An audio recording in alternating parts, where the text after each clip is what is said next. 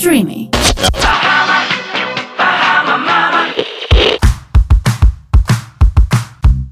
Μάμα στην Μπαχάμας. Με τη Βικτόρια Θανασίου και την Ελένη Ντόκου.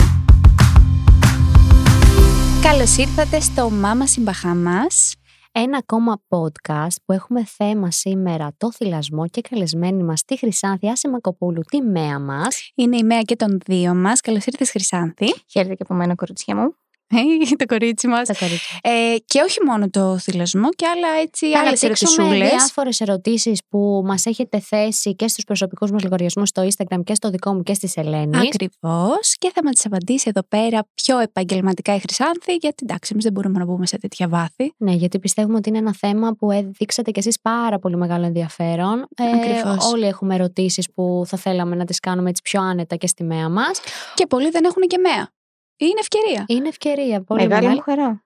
Ωραία, οπότε πάμε να ξεκινήσουμε. Ξεκινάω λοιπόν με την πρώτη ερώτηση. Πρώτο διάστημα, διατροφή και θυλασμός. Όταν μιλάμε για, το, για τη διατροφή, εννοούμε τη διατροφή της θυλάζουσα γυναίκας. Εννοείται. Πολύ σωστά. Τέλεια.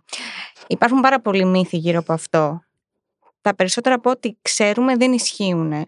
Λέμε περιορίστε τους υδατάνθρακε, λέμε περιορίστε το ένα, το άλλο. Στην πραγματικότητα δεν περιορίζουμε τίποτα. Τρώμε απ' όλα και βλέπουμε πώς αντιδρά το μωράκι μας βάσει αυτά που τρώμε. Υπάρχει αν μη τι άλλο ένας πάρα πολύ μεγάλος περιορισμός κατά τη διάρκεια της εγκυμοσύνης και βλέπουμε ότι η γυναίκα είναι πάρα πολύ πιεσμένη. Τα περισσότερα από όσα τρώμε δεν επηρεάζουν το μωρό. Τώρα, αν ένα μωράκι έχει γαστρικές διαταραχές γνωστής και ως κολλική, υπάρχουν κάποιες ομάδες που δεν μας πολύ αρέσουν. Τα γελαδινά είναι αυτά που κυρίως στοχεύουμε, τα όσπρια και τα φυλλώδη πράσινα, ας πούμε. Μας αρέσει πάρα πολύ ο υδατάνθρακας, άπειρα μακαρόνια κατά τη Αλήθεια. διάρκεια αυτή. Καλό αυτό, γιατί έχουμε πάθει πολύ στέρηση με την εγκυμοσύνη. Ε, Οπότε, ναι. αν και στο θυλασμό υπήρχε στέρηση, δεν υπήρχε πρόβλημα. Φαντάζεσαι.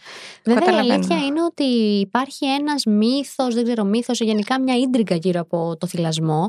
Διότι όλες οι μανούλες η μία με την άλλη έχουν τους φόβους τους. Η μία λέει δεν τρώω καθόλου όσπρια, δεν τρώω καθόλου πράσινα. Ναι, αυτά- Φάε, μη φας. Αυτά άρα είναι για τους κολλικού. Και αν το μωρό δεν έχει, δεν χρειάζεται να, τους αποφύ... να τα αποφύγουμε. Και σε δεύτερο χρόνο να σκεφτούμε ότι ίσως σε κάποια από αυτά έχει αλλεργία. Αλλεργία που είναι πολύ πρόσκαιρη και μετέπειτα εξαφανίζεται. Δεν είναι κάτι που μένει στο μωρό.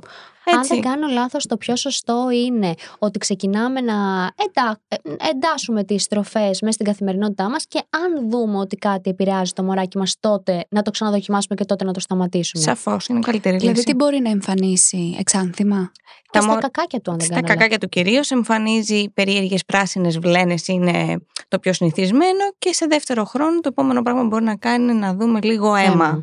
Είναι τα δύο πιο κλασικά Παναγία μου. Συμπτώματα. Αλλά από εκεί και πέρα γενικότερα δεν είμαστε προκατειλημμένοι ότι κάτι, θα Κάτι θα συμβεί. πάει κα- στραβά. Οκ. Εντάξει, Εσύ εγώ αν δεν δεν έτρωγα κάνω τα καλά δεν χόρτα. έτρωγες καθόλου όσπρια. Ούτε όσπρια έφαγα, ούτε χόρτα. Αλλά δεν είχαμε κολικούς. Εντάξει, δεν γλίτωσε και Συνήθως τίποτα. νομίζω τα κοριτσάκια δεν κάνουν τόσο κολικούς όσο κάνουν τα αγοράκια. Είναι αλήθεια αυτό. Ε, Ή δεν όχι; είναι εμπεριστατωμένο, αλλά να είναι μια αλήθεια που παρατηρούμε. Οκ, μπορεί να έχουν πιο ευαίσθητο στο. Ε, καλά, εμείς είμαστε πολύ ανθεκτικές, ρε. Από βρέφη. Περνάμε τώρα στη δεύτερη ερώτηση. Ε, θα θέλαμε έτσι να δώσουμε κάποιες συμβουλές για να κοπεί ο θηλασμός σε μεγαλύτερα παιδιά. Ας πούμε, εμένα μου έστειλε μία μητέρα ότι είναι δύο χρονών το παιδάκι της και δεν μπορεί με τίποτα να του κόψει το θυλασμό. Έχει μεγάλη σημασία να συζητήσει με τη μητέρα πιο εξειδικευμένα. Είναι ένα πάρα πολύ μεγάλο θέμα το συγκεκριμένο. Δεν μπορείς να κόψεις το θυλασμό, αλλά πόσο συχνά θυλάζει είναι το βασικό. Πότε θυλάζει, τι είναι αυτό που του καλύπτεις. Γιατί δύο χρονών παιδί δεν είναι κυρίως η διατροφική του ανάγκη. Σίγουρα πάντα είναι θετικός ο θυλασμός, αλλά δεν είναι αυτό που ουσιαστικά του ιντριγκάρει για να θηλάσει. Είναι ψυχολογικό δηλαδή πιο πολύ. Σίγουρα, στα δύο χρόνια είναι μια πάρα πολύ καλή ηλικία γιατί το μωράκι μπορεί να επικοινωνήσει με τη μαμά και μπορεί να δεχτεί και άλλα ερεθίσματα το μωράκι. Επίσης, σε δύο χρονών παιδί πλέον δεν είναι μόνο η μαμά η κύρια πηγή φροντίδας, έτσι. Αυτό. Εννοείται. Αλλά είναι λίγο δύσκολο γιατί ουσιαστικά θέλει πάρα πολύ μεγάλη συζήτηση. Οκ. Το πιο βασικό που μπορώ να πω είναι ότι ξεκινώντας με τους πρωινούς θηλασμούς, καλό είναι να ξεκινήσουμε να του δίνουμε ένα άλλο ερέθισμα κάθε φορά που θέλει να θηλάσει. Ας παίξουμε, ας βγούμε μια βόλτα. Ναι, γιατί μετά αρχίζεις και Οκ. σκέφτεσαι μήπως να μην τον τραβάς τόσο πολύ τον θηλασμό, διότι όσο το τραβάς μετά Κολλάνε και το τα παιδί παιδάκια. κολλάει, γιατί το έχει μάθει σαν μια ρουτίνα. Και όπως ξέρουμε ότι τα μωρά, όταν έχουν μια πολύ συγκεκριμένη ρουτίνα, δένονται και προσκολλούνται πάνω σε αυτή. Συνήθως όμως και μετά τα δύο έτη ξεκινάει και εκείνα τα πρώτα σημάδια ανεξαρτησίας των παιδιών. Είναι μια Α. πάρα πολύ καλή ηλικία. Οκ. Τέλεια. Καλά, Οπότε ξέρουμε είναι και μια καλή περιπτώσεις αρχή. 4 και 5 χρονών που θηλάζουν. Αλήθεια. Ναι, φυσικά. Ε, βέβαια. Δεν το έχεις ακούσει ποτέ; Όχι, δεν το έχω ακούσει ποτέ. Ε, Υπάρχουν και αυτές τις περιπτώσεις Το που τρία εκεί ήταν το μεγαλύτερο που λογικά έχω ακούσει είναι και καθαρά πάλι. ψυχολογικό. Δεν υπάρχει κάποια οδηγία. Ο Παγκόσμιος Οργανισμός Υγείας λέει πολύ αυστηρά ότι έξι μήνες μητρικό γάλα, δεν μιλάει για θηλασμό ή για άντληση. Άντληση, ό,τι μιλάει θέλει ο για έξι καθένας. μήνες μητρικό γάλα, απόλυτα. Και μιλάει ως και δύο χρόνια μεικτή διατροφή. Από εκεί, αφήνει- από εκεί πέρα αφήνει ένα ανοιχτό πλαίσιο. Έτσι, Στο να το βρει κάθε μαμά Ναι, με ναι, το ναι. επιθυμεί ο παιδάκι της. καθένας, φυσικά. Και μετά Βέβαια. πας Το- για όχι. ανόρθωση 100%. Ανόρθωση, τα πάντα. Γιατί τα μάλλον πάντα. θα σου έχει φτάσει μέχρι τον αστράγαλο. Και να έχει ταυτόχρονα κι άλλο. Καλά, εκεί είναι. Εντάξει, φαντάζει να θυλάζει βρέφο και ταυτόχρονα και δύο χρονών Αυτό παιδί. πώς είναι γίνεται, δύσκολο. τα ίδια, το ίδιο υγιεινό γάλα με τέτοια θρεπτικά βγαίνει Ναι. και για το βρέφο. Είναι το ίδιο, ε. δεν Μετά τους έξι χάνει λίγο μήνες. με τον καιρό. Αυτό μετά ήταν τώρα τους- μια έξτρα ερώτηση που μου ήρθε. Ναι, μετά τους έξι μήνες το μητρικό γάλα έχει ακριβώς την ίδια σύσταση με το πρωτόγαλα. Οπότε είναι μια χαρά. Άκου τώρα. Απίστευτο, έτσι. Εντάξει, εγώ θύλασα 11, Εγώ τρεις μήνες. δεν έχει σημασία. Εγώ δεν θύλασα καθόλου σαν παιδί. Ισχύει και μια χαρά είσαι. Μια χαρά. Τι να Όσο λέμε. μπορεί κάθε μανούλα, Ναι, ναι, όσο ναι, ναι, θέλει, ναι, ναι, όσο ναι. αντέχει το σώμα της. Εγώ δεν θα άντεχα δύο χρόνια. Ή Α, πω, πω, ηρωίδα. Ηρωίδα, ναι. Δεν Όσο είναι στο εύκολο. μπορούν. Έχω μαμά τώρα που κάνει, έχει βρεφάκι, νεογέννητο και έχει και μια κόρη 18 μηνών. Ορίστε. Στην ε, ηλικία της Άριας. Ναι, ναι, ναι. Όχι, εντάξει. Εγώ το βλέπω το παιδί ότι έχει ανεξαρτητοποιηθεί. Δηλαδή, ξέρει τι θέλει. Λέει νερό. Λέει, λέει τι θέλει. Δεν του δίνεις εύκολα. Δηλαδή, δεν πιστεύω ότι θα μπορούσε να είναι κολλημένη στο στήθος. Αλλά αν την είχα μάθει έτσι, δεν ξέρω πώς θα ήμασταν. ναι Μπορεί ισχύει. να Ίσως να ήταν- ήταν λίγο πιο δύσκολο. Δεν ξέρω. Πάμε στην επόμενη ερώτηση. Μειώνεται η παραγωγή γάλατος εάν περιορίσουμε το θυλασμό μόνο τη νύχτα; Ξέρουμε ότι η μέγιστη ποσότητα παραγωγής γάλακτος που μπορούμε να ξέρουμε ότι έχει μια γυναίκα καθορίζεται μετά την πέμπτη εβδομάδα Μμμ. του νεογονού. Ουσιαστικά, Οκ. μετά τις 40 μέρες περίπου. Και ουσιαστικά και αυτό είναι και ένα ορόσημο αυτές τις 40 μέρες. Ξέρουμε ότι από εκεί και πέρα η μαμά θα έχει περίπου αυτή τη δυναμική παραγωγής. Οκ, αν είναι 100 ml, είναι 100 ml. Ακριβώς. Αν είναι στην προκειμένη αυτό που ξέρουμε ότι είναι περίπου 750 ml με 1,5 λίτρο ημερησίως. Οκ. Είναι αρκετά μεγάλη ποσότητα γάλακτος. Ε, ουσιαστικά αυτό που κάνουμε τι είναι να προσαρμόσουμε τον οργανισμό μας στις ανάγκες του οργα- του μωρού. Μμμ. Οπότε όσο πιο πολύ θηλάζει την ημέρα, τόσο πιο πολύ γάλα θα παράγει την ημέρα. Όσο λιγότερο θηλάζει τη νύχτα, τόσο λιγότερο θα παράγει. Αυτό δεν είναι πρόβλημα. Οκ. Ουσιαστικά προσαρμόζεται σε αυτό που έχουμε. Απλά αν μειώνουμε τους θηλασμούς, Μμμ. γενικότερα, δηλαδή τους πέντε τους κάνουμε έξι, του, συγγνώμη, τους πέντε τους κάνουμε τρεις, λογικό είναι να μειωθεί και η παραγωγή Οκ. γάλακτος. Έτσι σιγά σιγά δεν κόβουμε και το θηλασμό και το γάλα μας. Είναι μία μέθοδος. Εγώ έτσι το έκοψα. Λίγο, λίγο, λίγο έβγαζα από μία φορά.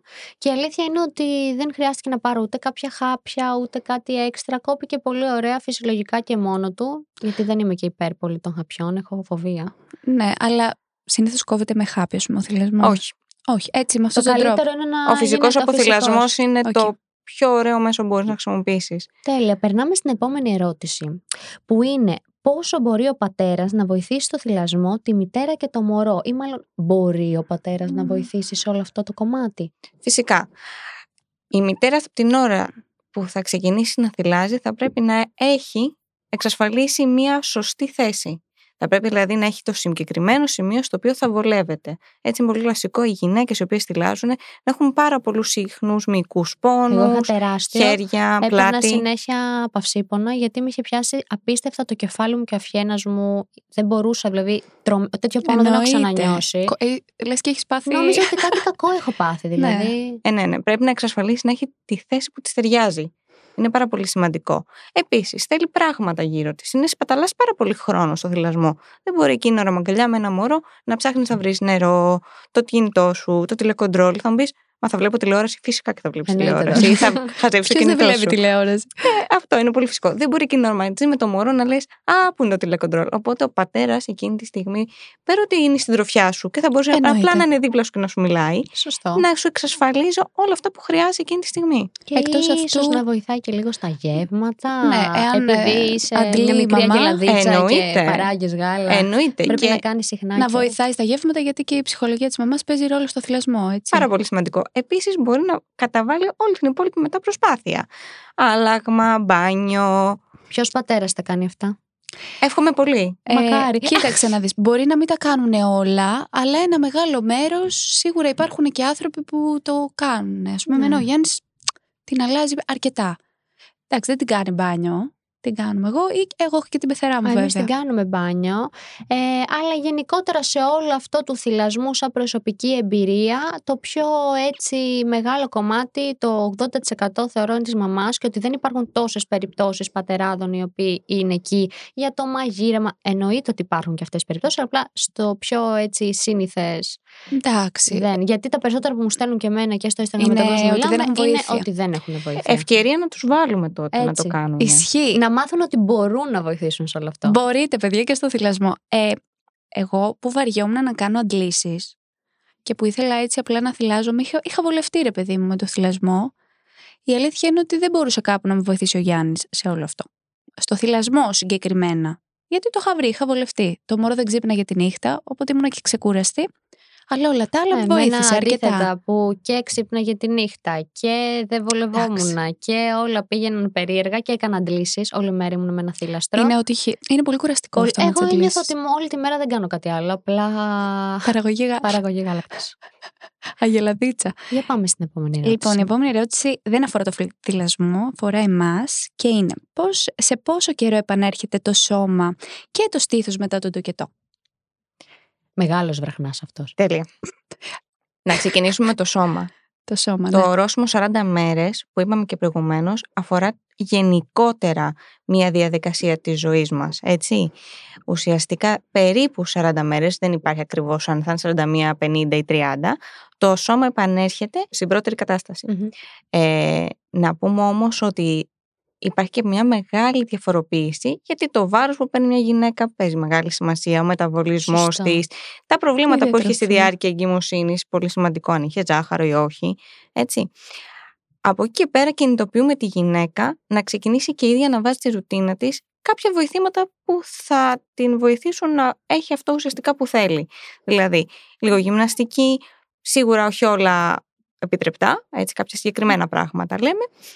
Ε, και μην ξεχνάμε ότι ο- το στήθος έχει μη, η κοιλιά έχει μη. Όλα αυτά θέλουν λίγο γυμναστική για να επανέλθουν. Εμένα θα μου πεις. Εντάξει, υπάρχουν περιπτώσεις που επανέρχονται αμέσως. Γιατί το σώμα έχει μάθει, να το τονίσουμε αυτό. Να το τονίσουμε. Εγώ, ας πούμε, που έκανα διατροφή που κάναμε μαζί τη διατροφή στη διάρκεια της εγκυμοσύνης, μετά το σώμα είχε κάνει διατροφή, ήταν έτοιμο Σωστά. να χάσει τα κιλά. Σωστά. Κάποιος άλλος που δεν μπορούσε να κάνει διατροφή ή δεν κατάφερε, ρε παιδί μου, να πάρει λίγα κιλά, πήρε αρκετά κιλά, μπορεί να θέλει και ένα χρόνο να επανέλθει ναι, στο γιατί σώμα. εσύ Ακριβώς. πήρε 6, εγώ πήρα 17. Μπράβο. Είχε μια πολύ μεγάλη Εσένα, διαφορά. ας πούμε, τώρα, αυτή τη στιγμή που μιλάμε, το σώμα σου είναι πολύ καλά και έχει πλέον είναι μπει καλά, σωστά. απλά η κοιλιά μου εννοείται ότι είναι ακόμα σαν ζυμαράκι. παιδί μου, δεν κάνουμε είναι σαν γυμναστική. να κρέμεται το δέρμα. Αυτό θέλει σίγουρα πάρα πολύ γυμναστική, αλλά και η γυμναστική θέλει χρόνο. Χρόνο. Ισχύει. Οπότε για να έχεις χρόνο πρέπει να έχεις βοήθεια και ερχόμαστε Για πάλι πάμε, στο εντάξει. ίδιο Ωραία. Και κάνουμε. το πάμε κύκλο. κύκλο, ναι. Για να περάσουμε στο Και επόμενο. παιδιά, το θέμα. στήθο, κάνουμε και μία πλαστική. μία ανόρθωση και επανέρχεται. Λοιπόν, περνάμε σε επόμενη ερώτηση. Ε, ο θηροειδή στην εγκυμοσύνη μπορεί να επηρεάσει το μωρό; Εγώ είχα κιόλας. Φυσικά. Σκεφτείτε ότι μέχρι τα μέσα της εγκυμοσύνης το μωρό δεν δουλεύει καθόλου το δικό του θηροειδή σαν σώμα. Δεν, το, παρα- δεν παράγει καμία ορμόνη. Άρα θέλουμε τον θυρεοειδή της μητέρας να είναι στην καλύτερη δυνατή κατάσταση και γι' αυτό κάνουμε και συνεχώς εξετάσεις στη μητέρα, έτσι, Οκ. ώστε να δούμε αν χρειάζεται κάτι που θα την υποστηρίξει. Το ίδιο ακριβώς πράγμα ισχύει όμως και με το θηλασμό, να ξέρετε. Τι εννοείς; Γιατί πάλι περνάνε Ότι ένας όλα στο μωρό. απορρυθμισμένος θυρεοειδής Α. μπορεί να είναι ανασταλτικός παράγοντας, ανασταλτικός παράγοντας, ώστε να παράγει γάλα η μητέρα. Άρα Να, θέλουμε ορίστε. έναν υγιή θυρεοειδή. Άρα, εάν μια γυναίκα, όπως η Βικτόρια που είχε ένα μικρό θέμα στο θυρεοειδή, Το παρακολουθούμε. Το παρακολουθούσα. παρακολουθείς. Αυτό, δηλαδή δεν χρειάστηκε να πάρω κάποιο χάπι. Δεν κάποια σημαίνει κοντζή. απαραίτητα ότι θα είναι κάτι αρνητικό προς το παιδί αυτό. Όχι καθόλου. Απλά Όχι. δεν υπάρχει κανένας λόγος να επιβαρύνουμε την κατάσταση της μητέρας Οκ, που ναι. η εγκυμοσύνη είναι αρκετά πιεστική για το σώμα, έτσι. Είναι. Τα- Ό,τι πρόβλημα μπορεί να είχες να βγάλεις, το βγάζεις στην εγκυμοσύνη. Βέβαια. Ουλίτιδα, Εννοείται, αυτό είναι πραγματικότητα. εφρονιμίτη, ε, διαβήτη, τι θα βγάλεις, τα βγάζεις όλα στην εγκυμοσύνη. Είναι, τα παθαίνεις όλα μαζί. Εγώ έπαθα και ουλίτιδα, έπαθα και το φρονιμίτη, έπαθα, δεν άφησα κάτι. Ναι, ισχύει. Όλα τα έβγαλα. Λοιπόν, επόμενη ερώτηση, η οποία είναι πολύ ωραία. Πληροφορίες για το VBAC. Θα πεις πρώτα όμως τι είναι το VBAC. Εγώ δεν ξέρω τι είναι το VBAC. Εγώ μπήκα και το έψαξα. Α, Ή αλλιώς VBAC. Είναι feedback. φυσιολογικός τοκετός μετά από κεσαρική. Ουσιαστικά είναι κολπικός τοκετός η σωστή μετάφρασή του. Μμμ. Μπορεί να συμβεί, εννοείται. Έχει ε, κάποια σημεία που παρακολουθούμε πριν πούμε ότι μπορεί να είναι ασφαλής 100% για την μητέρα, έτσι. Μμμ. Αλλά και φυσικά και μπορεί να συμβεί και είναι κάτι που ξεκινάει στην Ελλάδα να αυξάνεται καθημερινά, γιατί μέχρι τα προ- τελευταία χρόνια είχαμε πάρα πολλές κεσαρικές τομές, χωρίς Γενικά λόγο. πολλές και σε, σε, σε νέες γυναίκες που δεν το έχουν και τόσο ανάγκη από επιλογή. Νομίζω ότι είναι και ανάλογο το γιατρό, πόσο ο γιατρός θα προσπαθήσει. Για ας πούμε, στη δική μου περίπτωση, ο γιατρός προσπάθησε πάρα Ενώ πολύ. στη δική για μου δεν να βγεις. προσπάθησε. Ναι, εντάξει, αφού έχουμε τον ίδιο γιατρό, άρα το ίδιο ήταν. Αλλά προσπάθησε Γενικότερα, πάρα πολύ. Πιστεύω ότι αν ναι. ήταν άλλος γιατρός, από αυτά που ακούω, ότι Ναι. ενδεχομένως να είχε καταλήξει Συμφωνώ. κατευθείαν Γιατί και στην εμένα, καισαρική. ε, ε, ρο- η μαμά μου που μίλαγε και με ε, άλλο γιατρό την ώρα που γεννούσαμε από άγχος, μου λέει γιατί δεν το βάζετε το παιδί για καισαρική; Ενώ εγώ ένιωθα ότι δεν είμαι ρε παιδιά για καισαρική. Καθόλου. Ότι ήμουνα οκ, δεν είχαμε δύσκολο τοκετό. Παρ' όλα αυτά δεν θέλει κάποιο χρόνο ανάρρωσης ο... η καισαρική τομή για να πεις ότι θα κάνω φυσιολογικό τοκετό; Λέμε ότι θέλουμε ένα διάστημα δύο χρόνων. Δεν θα το αποτρέψεις όμως σε μια γυναίκα που, αν συμβεί λίγο νωρίτερα μια εγκυμοσύνη, να το προσπαθήσει. Δηλαδή, μπορεί να, δηλαδή, ποιοι είναι οι κίνδυνοι, δηλαδή θα το προσπαθήσει και για ποιο λόγο μπορεί να μην γίνει αυτό, να μην Υπάρχει, δηλαδή, να καταλήξει; ανοίξει το μη. Τυπικά το λέμε έτσι, ναι. Μμμ. Λέγεται διάσταση τομής. Αλλά δεν υπάρχει ακριβώς αυτός ο όρος, ώστε να το πούμε σωστά. Ε, αυξάνει τον κίνδυνο, ουσιαστικά ένας φυσιολογικός στοκετός, κατά πάρα πολύ μικρό βαθμό. Έτσι. Γιατί από μόνο του είναι μία μικρή πιθανότητα να συμβεί. Ε, οπότε ουσιαστικά είναι ένας επιβαρυντικός παράγοντας. Οφείλεις όμως να ενημερώσεις για το κάθε τι. Εννοείται. Και από εκεί και πέρα να σεβαστείς την επιλογή της γυναίκας για το τι θέλει. Ναι, εννοείται. Και να Σωστό. ξέρει ότι εννοείται το VBAC είναι μια διαδικασία που αν ένας φυσιολογικός τοκετός θέλει πολύ χρόνο και υπομονή, το VBAC θέλει το διπλάσιο. Άρα πάει πολύ πιο αργά η γέννα. Δεν μπορείς να κάνεις παρεμβάσεις, οφείλεις να σεβαστείς το σώμα της γυναίκας και το πώς ουσιαστικά αντιδράσει σε αυτή τη διαδικασία. Δηλαδή, εγώ με τον τοκετό που είχαμε την πρώτη φορά που κάναμε πάρα πολύ μεγάλη προσπάθεια για να έρθω σε διαστολή. Αν είχα κάνει πριν και σαρική, δεν θα μπορούσαμε να κάνουμε όλη αυτή τη διαδικασία. Σίγουρα. Κάποια πράγματα Ήτανε- απαγορεύονται. Γιατί ήταν ζόρι, ήταν και Ναι, για το γιατρό Κάποια και για το φάρμακα σώμα. απαγορεύονται να χρησιμοποιηθούν. Άρα ήταν πολύ ενδιαφέρουσα η ερώτηση, γιατί μάθαμε πάρα Ναι. πολλά πράγματα. Εγώ δεν όταν το είδα γνωρίζαμε. λέω κάτι δεν έχω καταλάβει καλά. Όχι, είναι πάρα Εμένα πολύ τώρα μου γνωστό. ήρθε μια έξτρα ερώτηση. Μου Άντε, τη ρωτάνε κάντε. πάρα πολύ συχνά. Και θα την κάνω τώρα Κάντε. που μου ήρθε πάνω στην κουβέντα. Ε, με ρωτάνε πάρα πολύ συχνά και μου λένε ότι επειδή εγώ μπήκα με πρόκληση, αν η Α, ναι. πρόκληση έχει επικινδυνότητα. Η πρόκληση. Ναι, ναι, ή ναι. ναι, ναι, είναι ναι. πιο καλό. Αυτό είναι πολύ συχνή Ε, ερώτηση. γιατί φοβούνται να μπουν με με πρόκληση. πρόκληση, ναι. ε, να εξηγήσουμε λιγάκι τι συμβαίνει. Ε, η πρόκληση είναι ένα θέμα που πάρα πολλές γυναίκες ουσιαστικά εντός εισαγωγικών βασανίζει. Είναι μια διαδικασία κατά την οποία θα πρέπει να συζητήσει κάθε γυναίκα με το γυναικολόγο της πρώτα απ' όλα. Έτσι. Και δεύτερον θα πρέπει να ξέρει ότι δεν είναι μια διαδικασία η οποία τελειώνει σύντομα, κρατάει πολύ παραπάνω το κετός με αυτόν τον τρόπο. Χρησιμοποιούμε πολύ συγκεκριμένα φάρμακα, έτσι, δεν επιτρέπονται πάρα πολλά φάρμακα και αυτά που χρησιμοποιούμε να ξέρετε ότι ουσιαστικά είναι ορμόνες που το σώμα παράγει από μόνο τους. Εμείς τι θέλουμε ουσιαστικά να κάνουμε, να δώσουμε το έναυσμα στο σώμα ώστε να ξεκινήσει να παράγει τις δικές του φυσικές ορμόνες. Υπάρχουν πάρα πολλοί τρόποι να κάνουμε μία πρόκληση. Στην Αγγλία είναι πάρα πολύ διαδεδομένη αυτό που λέγεται ουσιαστικά ε, αποκόλληση μένων και είναι μια διαδικασία που είναι ενοχλητική γιατί θα πρέπει να γίνει μια εξέταση στην κάθε γυναίκα. Έτσι. και ουσιαστικά διεγείρει με αυτόν τον τρόπο και αυτό το μασαζάκι που κάνουμε στον τράχυλο με το δάχτυλο ώστε να ξεκινήσει να πονάει. Είναι κάτι που γενικότερα δεν μπορούμε να πούμε ότι έχει ένα συγκεκριμένο τρόπο και σίγουρα ξέρουμε ότι αν γίνει με σεβασμό προς το σώμα είναι απόλυτα ασφαλές. Τα λέει καθυσχαστικά όμως. Ναι. Ε. Και οι δύο έχουμε γεννήσει με πρόκληση. Με πρόκληση. Εγώ ναι. το βρήκα Όλα πολύ πήγανε καλά. φυσιολογικό. Και εμένα μου άρεσε η πρόκληση. Με πρόκληση θα ξαναπήγαινα. Θα πει- Για να μην φοβάσαι να σου πάω στα νερά και να ναι, τρέχει. δεν το θέλω αυτό. Θέλω να έχω Έχεις πρόγραμμα. βέβαια ώρα. Δεν σπάνε τα νερά Δεν και θέλω πας. να με πιάσει με στη νύχτα. Θα με πιάνε την πιο άκυρη στιγμή. Γενικά να ξέρετε ότι η φυσική το κετή ξεκινάνε πάντα τη νύχτα γιατί πέφτει στο σώμα μας τα επίπεδα Α, αδρεναλίνης α, και αυξάνονται τα επίπεδα οκυτοκίνης. Θα πάω και με κεσαρική και με πρόκληση. Δεν Πώς το ξαπα- γίνεται να τα κάνουμε και τα δύο. Δεν γίνεται. Όχι. Με κεσαρική τέλος. Γιατί; Δεν υπάρχει περίπτωση να ξαναπεράσω Για από να- αυτό. Όχι, αλλά λέω αν ξαναμείνω έγκυος, που δεν νομίζω, αλλά λέει ο λόγος. Δεν Που λέει νομίζω, κουβέντα να γίνεται. εντάξει. Ας το συζητήσουμε τότε. Όταν έρθει η ώρα θα συζητήσει. Θα πάει και με πρόκληση και Όλα με τα- κεσαρική. Τι κόμπο. Δικό της. Κόμπο φωτιάς.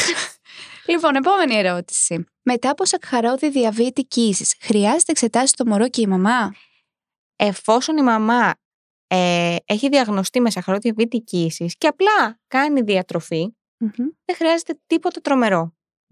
Αν η μαμά όμως λαμβάνει ινσουλίνη, το μωρό τότε ουσιαστικά τι κάνουμε, το ελέγχουμε μήπως τυχόν και κάνει υπογλυκαιμίες. Είναι μια διαδικασία που συνήθως είναι μία μέρα, Οκ. Εφόσον το μωρό δούμε ότι είναι μια χαρά ρυθμισμένο και τρώει καλά και τα συναφή, δεν υπάρχει κανένα απολύτως πρόβλημα. Αυτό που λέμε στη μητέρα είναι ότι πολύ μετέπειτα καλό είναι να κάνει έναν έλεγχο με έναν ενδοκρινολόγο, Μμμ. που είναι πιο εξειδικευμένο σε τέτοια θέματα, και συνήθως απλά προσέχουμε και στην επόμενη εγκυμοσύνη.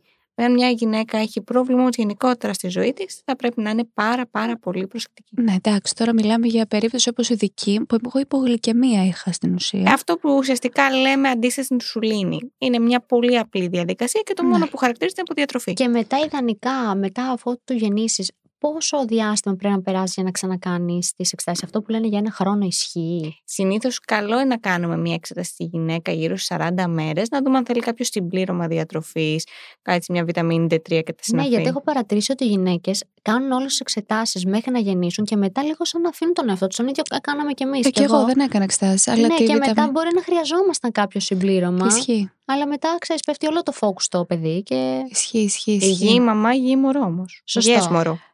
Ήμασταν όμως υγιέστατες. Μπράβο σας, κορίτσια Ε, μου. καλά, εγώ πρέπει να κλείσω ένα Χτυπάω ξύλο. ραντεβουδάκι. πρέπει να κλείσω ένα ραντεβουδάκι, γιατί έχω, έχει περάσει ένας χρόνος και δεν έχω κάνει καμία εξέταση. Να δούμε λίγο πώς πάει όλο αυτό. Ισχύει, ισχύει. Και έχουμε και την τελευταία ερώτηση. Που είναι λίγο εντάξει. Πιο απλή. Λοιπόν, πάμε σε μία ακόμα ερώτηση που γίνεται πάρα πολύ συχνά και σε εμάς στα social media. Είναι για το rooming in. Πόσο καλό κάνεις στο μωρό, αν το επηρεάζει, αν δεν το επηρεάζει στη μαμά. Γενικότερα, τι έτσι προτείνουμε; Το rooming in ουσιαστικά τι είναι; Είναι ουσιαστικά η πολιτική του νοσοκομείου, η οποία σου λέει ότι το μωρό θα βρίσκεται συνεχώς με τη μητέρα στο ίδιο δωμάτιο. Εφόσον θέλουμε να θυλάσουμε ένα μωράκι, καλό θα ήταν η μαμά να είναι συνεχώς με το μωρό τους. Γιατί; Γιατί θα πρέπει να μπορέσει να αναγνωρίζει κάποια σημάδια τα οποία είναι απόλυτα φυσιολογικά. Τα μωράκια να γενικότερα κάνουν κάποιους τυναγμούς, να πούμε, τεινάζουν τα χεράκια από δαράκια, σαν να τρομάζουν ξαφνικά μέσα στον ύπνο τους. Ε, κάνουν κάποιους μορφασμούς που μας δείχνει ότι ένα μωράκι πεινάει πριν ακόμα κλάψει. Μας δείχνει γενικότερα μια διαδικασία η οποία είναι φυσική, γιατί τα μωράκια ακόμα είναι πάρα πολύ ε, ανώριμα ώστε Μμμ. να μιλήσουν ή να μας δείξουν με κάποιον άλλο τρόπο ότι θέλουν κάτι και ουσιαστικά είναι πάρα πολύ πιο εύκολο έτσι να αναγνωρίσουμε ότι όλα αυτά είναι μια φυσική διαδικασία. Α, σωστό. Σωστό, ναι, ναι, ναι. Αν Εγώ δεν απλά- ξέρω αν θα είχα το κουράγιο. Ε, κοίταξε να δεις. Δεν σε δεσμεύει κανείς ως προς αυτό ώστε να γίνεται 24 ώρες στο 24ωρο. Α, οκ. Ναι, εγώ έκανα rooming in ε, και θεωρώ ότι αυτό με βοήθησε πάρα πολύ. Γιατί, ναι, μεν κουράζεσαι 5.000 φορές περισσότερο, αλλά εγώ σκέφτηκα δύο πράγματα. Το πρώτο ήταν ότι όταν το μωράκι μας έχει μάθει στους χτύπους της καρδιάς, στη μανούλα του, στο άρωμά του και ξαφνικά το βάζεις μέσα σε ένα δωμάτιο, εφόσον μπορείς να το έχεις στην αγκαλιά σου, γιατί να το, το κάνεις αυτό; Οπότε βάζεις πάλι σε λίγο πιο δεύτερη μοίρα τον δικό σου, τη δική σου ξεκούραση που και το σώμα σου θέλει φυσιολογικά να αναρρώσει, όπως νιώθει κάθε μαμά. Τώρα λέω για τις δικές μου προσωπικές σκέψεις. Και δεύτερον, είναι ότι αν ξαφνικά πας στο σπίτι σου και εμφανιστείς με ένα μωρό 24 24 ώρο, νομίζω ότι σου έρχεται μια κεραμίδια που έτσι κι αλλιώς σου σου έρχεται. Οπότε όταν δεν έχει Σου και την έρχεται ούτως ή καθημερινή άλλως. επαφή, μπορεί να σου έρχεται ακόμα Κοίταξε πιο να πολύ. δεις. Εγώ την πήρα την Άρια μετά από 8 μέρες. Ούτε την είχα κουμπίσει. Αλλά είχες λίγο και εσύ το σώμα σου ξεκουραστείς. Δεν ήταν διαφορετική ναι, περίπτωση. καμία σχέση. Α, απλά δεν την είχα θυλάσει. Μπήκαμε επί τόπου. Αλλά το βρήκαμε. πάλι Γενικότερα καλά. μας βοηθάει αυτή η διαδικασία, γιατί εμείς θέλουμε τα μωράκια αμέσως να μπαίνουν στη διαδικασία του θυλασμού. Εμείς με το που βγήκαμε, το βάλα κατευθείαν στο στήθος. Ακριβώς. Ενισχύεται θυμάμαι. η προσκόλληση. Έτσι ακριβώς ονομάζεται αυτή η σχέση μεταξύ μαμάς μωρού. Παιδιά, αυτό είναι Και απίστευτο. παραμένει η είναι προσκόλληση. θαύμα όλο αυτό που συμβαίνει. Θαύμα είναι Παρα- όλη η Όλη η διαδικασία. διαδικασία. Όχι ο θυλασμός μόνο. Από την αρχή μέχρι το τέλος. Περνάμε και στην τελευταία μας Η ερώτηση. τελευταία ερώτηση είναι η πιο απλή. Από πότε πρέπει να ξεκινήσουμε την κρέμα κατά των ραγάδων; Ε, γιατί όλες παθαίνουμε ένα σοκ όταν είναι μιλάει η στο πιο σώμα. απλή, αλλά πρέπει να ξέρουμε ότι είναι κάτι που όλες τι γυναίκες απασχολεί. Γιατί βέβαια. γενικότερα η ραγάδα, αν δεν την έχεις ξαναβγάλει και στο σώμα σου, είναι κάτι που σε στεναχωρεί πάρα πολύ. Γενικότερα, να πούμε λίγο ότι οι κρέμες κατά των ραγάδων της εγκυμοσύνης είναι πολύ διαφορετικές από εκείνες που είναι για την υπόλοιπη ε, διάρκεια της γυναίκας. Έτσι. Μμμ. Σωστό. Έχουν πολύ διαφορετικά συστατικά. Δεν μας επιτρέπουν κάποιες ουσίες κατά τη διάρκεια της εγκυμοσύνης να τις χρησιμοποιούμε και γι' αυτό και περιορίζουμε και τα καλλιτικά μας. Μμμ. Στόχος μας είναι γενικότερα να αποφύγουμε οποιαδήποτε χημική ουσία μέχρι το διάστημα του πρώτου τριμήνου Μμ. και από εκεί και πέρα θέλουμε να έχουμε μια συνεχή ενυδάτωση η οποία ουσιαστικά στοχεύει στο να παραχθεί η ελαστίνη στο σώμα μας, να παραπάνω κολαγόνο Μμμ. έτσι και θα μας δώσει ουσιαστικά τη δυνατότητα να τις αποφύγουμε όσο αυτό είναι δυνατόν. Γιατί κάποια δέρματα Ναι. απλά κάνουν. Και κάποια, κάποιες γυναίκες μεγαλώνει Είναι τόσο πολύ η αυτό. κοιλιά που δεν αποφεύγεται και όλος αυτό. Εμένα είχε μεγαλώσει όπω το βλέπω και τις φωτογραφίες άπειρα. Αλλά Εγώ θεωρώ ότι είναι και λίγο DNA. Δεν Φυσικά. ξέρω. Φυσικά. Είναι. Η ελαστικότητα του δέρματος. Γιατί εγώ δεν ήμουν τυπική με τις κρέμες. Είχα 500, Δεν αλλά έκανες δεν ήμουν. όμως. Αλλά δεν έκανα ούτε δεν μία. έκανες. Μπορούμε να το βάλουμε στην απλή καθημερινή μας ρουτίνα. Πολύ μεγάλη προσοχή όμως. Να κοιτάμε λίγο τι κρέμες παίρνουμε. Σωστό. Δεν παίρνουμε Ναι. ό,τι να είναι. Εννοείται, εννοείται, εννοείται. Και τα συστατικά ρωτάμε πάντα το γιατρό κλπ. Όπως και στις κρέμες, έχει κάποια συστατικά που τα θυμάμαι που τα είχαμε κόψει. Νομίζω βιταμίνη Α και όλα αυτά. Ούτε σε Βιταμίνη, κρέμες πεπτίδια προσώπου. κλπ. Σωστά. Τα θυμάμαι καλά. Και μετά έχουμε και τα νύχια που πότε, πότε τα φτιάχνουμε και μετά. Νομίζω όλα αυτά από Αυτό το, την λίγο δια- αλφαβητπαίδου και μετά. Ε, αυτό λίγο διαφέρει από Ανά το γιατρό σε γυναικολόγο. γιατρό. Δεν υπάρχουν και ακριβείς έρευνες, οπότε δεν μπορώ να σας πω με ασφάλεια. Εμείς προτείνουμε ότι μπορείτε να κάνετε ό,τι θέλετε. Ιδανικό να φοράμε μάσκα, γιατί όλα αυτά έχουν σκόνη. Α, ισχύει. Σωστά. Αυτές ήταν οι ερωτήσεις. Καλά, ήταν πάρα πολύ ωραίες οι απαντήσεις Ενδιαφέρουσα και εκπομπή. ενδιαφέρουσες. Ελπίζουμε να σας άρεσε τόσο πολύ όσο και σε εμάς. Εμείς Θέλουμε την να πούμε ένα ευχαριστήκαμε. πολύ, πολύ, πολύ μεγάλο ευχαριστώ Τη στη μέρα μας. Χρυσάνθη, σε ευχαριστούμε που πάρα ήρθατε. πολύ που ήρθες. Ελπίζουμε Κι να εγώ. πέρασες καλά, να σου άρεσε. Πάρα πολύ. Τέλεια. Τέλεια. Οπότε θα το ξανακάνουμε, παιδιά. Έτσι Με άλλες θα ερωτήσεις. μαζέψουμε ερωτήσεις, γιατί σίγουρα την πρίξουμε, εδώ ερωτήσει θα θα την έχουμε. υπάρχουν. Εδώ θα τη φέρνουμε συνέχεια. Καλή συνέχεια Καλή σε ό,τι και να συνέχεια. κάνετε. Καλή συνέχεια από όλους μας. Φιλάκια πολλά.